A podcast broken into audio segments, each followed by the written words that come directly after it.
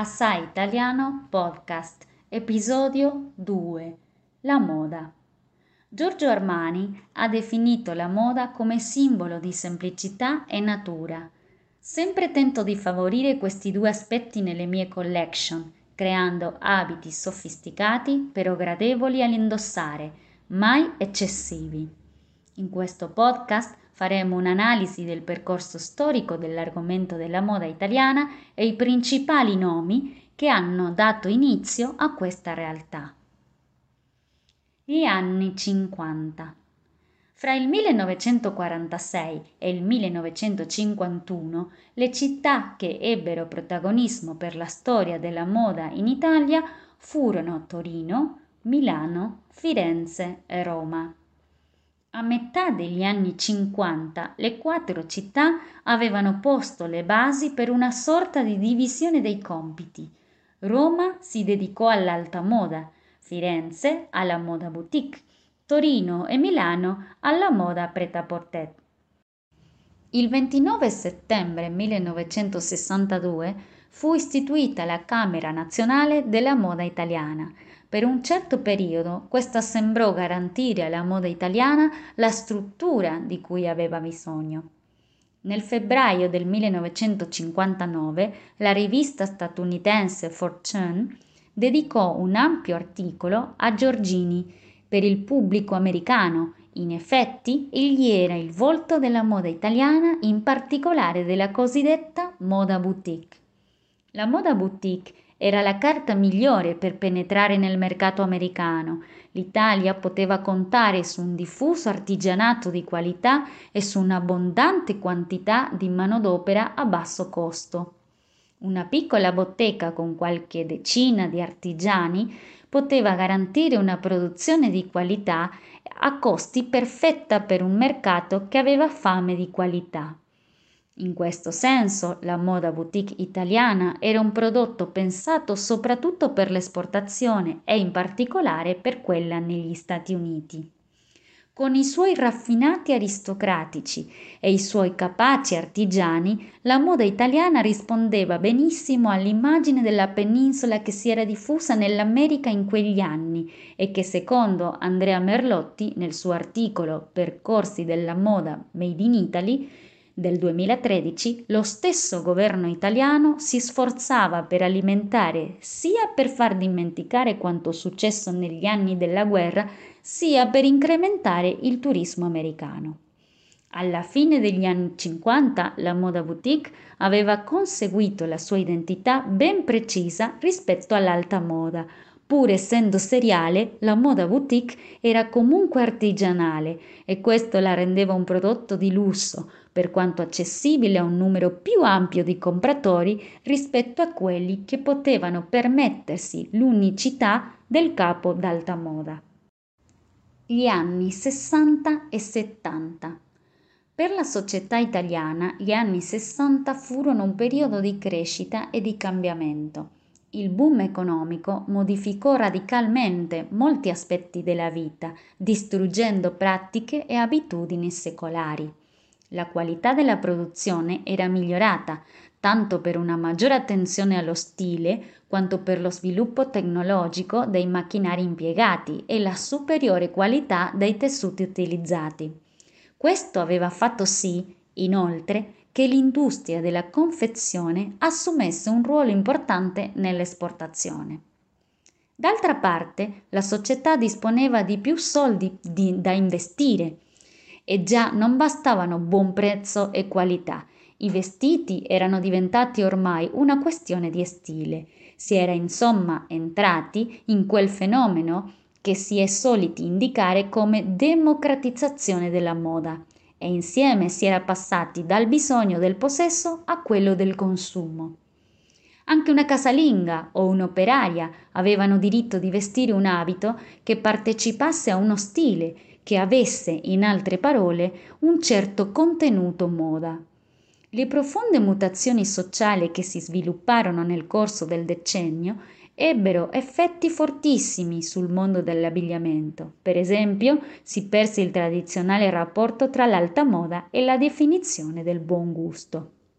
Si stava assistendo infatti, all'emergere di modi giovanili che avrebbero rivoluzionato totalmente la storia della moda che era stata sino a quel momento così. Nel 68, sotto la spinta della contestazione giovanile e delle vicende politiche e economiche, la moda cambiò radicalmente. Emerse allora quello che Gerardo Ragone, 1987, definì l'abito cattivo, un tipo d'abbigliamento da cui viene vigorosamente cancellata ogni traccia del rigore formale che aveva caratterizzato il periodo precedente. La rivoluzione giovanile, con il suo spiccato carattere anticapitalistico e anticomunista, portò con sé l'antimoda.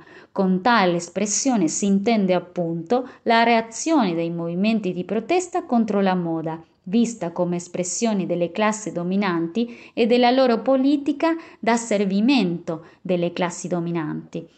La moda era considerata un nemico della libertà e i giovani la contestavano.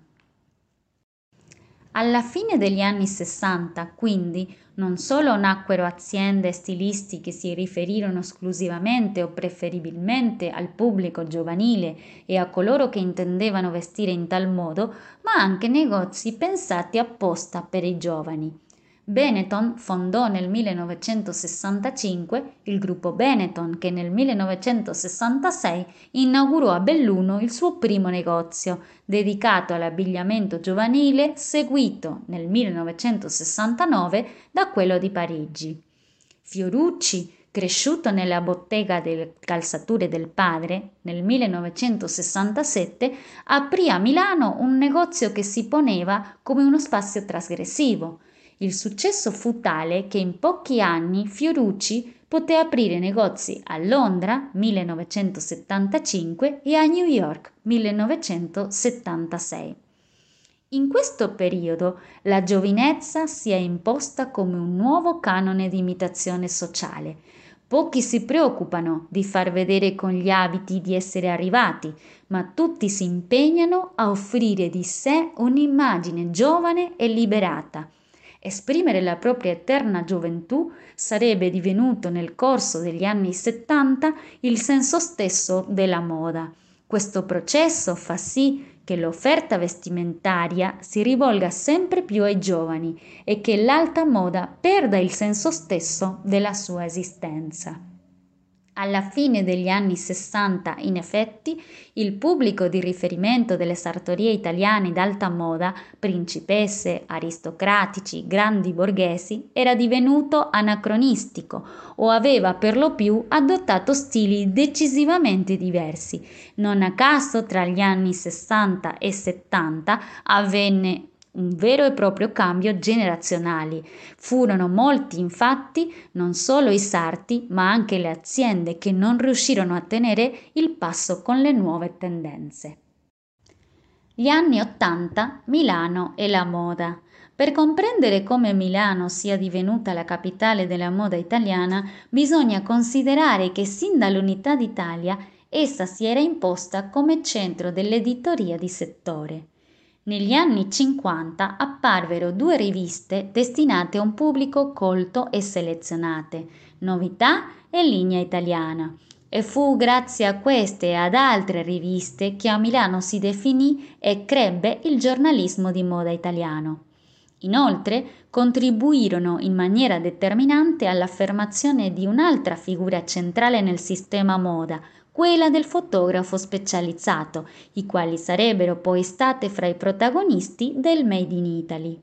Va detto che già negli anni 50 il Made in Italy semplicemente non sarebbe potuto esistere senza il mercato americano. Esso fu in gran parte un prodotto pensato per l'esportazione Ancora una volta, insomma, l'America era l'interlocutore di riferimento per la moda italiana e per il mondo delle star hollywoodiane si proponeva come tramite fra la produzione italiana e la clientela statunitense. La consacrazione degli stilisti si ebbe il 24 gennaio 1986 quando il Presidente della Repubblica Francesco Cossiga aprì le porte del Quirinale a un grande ricevimento in onore di sette fra i maggiori stilisti italiani. I premiati erano fra i protagonisti del Made in Italy, che aveva fatto della moda un secondo comparto dell'economia italiana dopo il turismo. Arrivederci!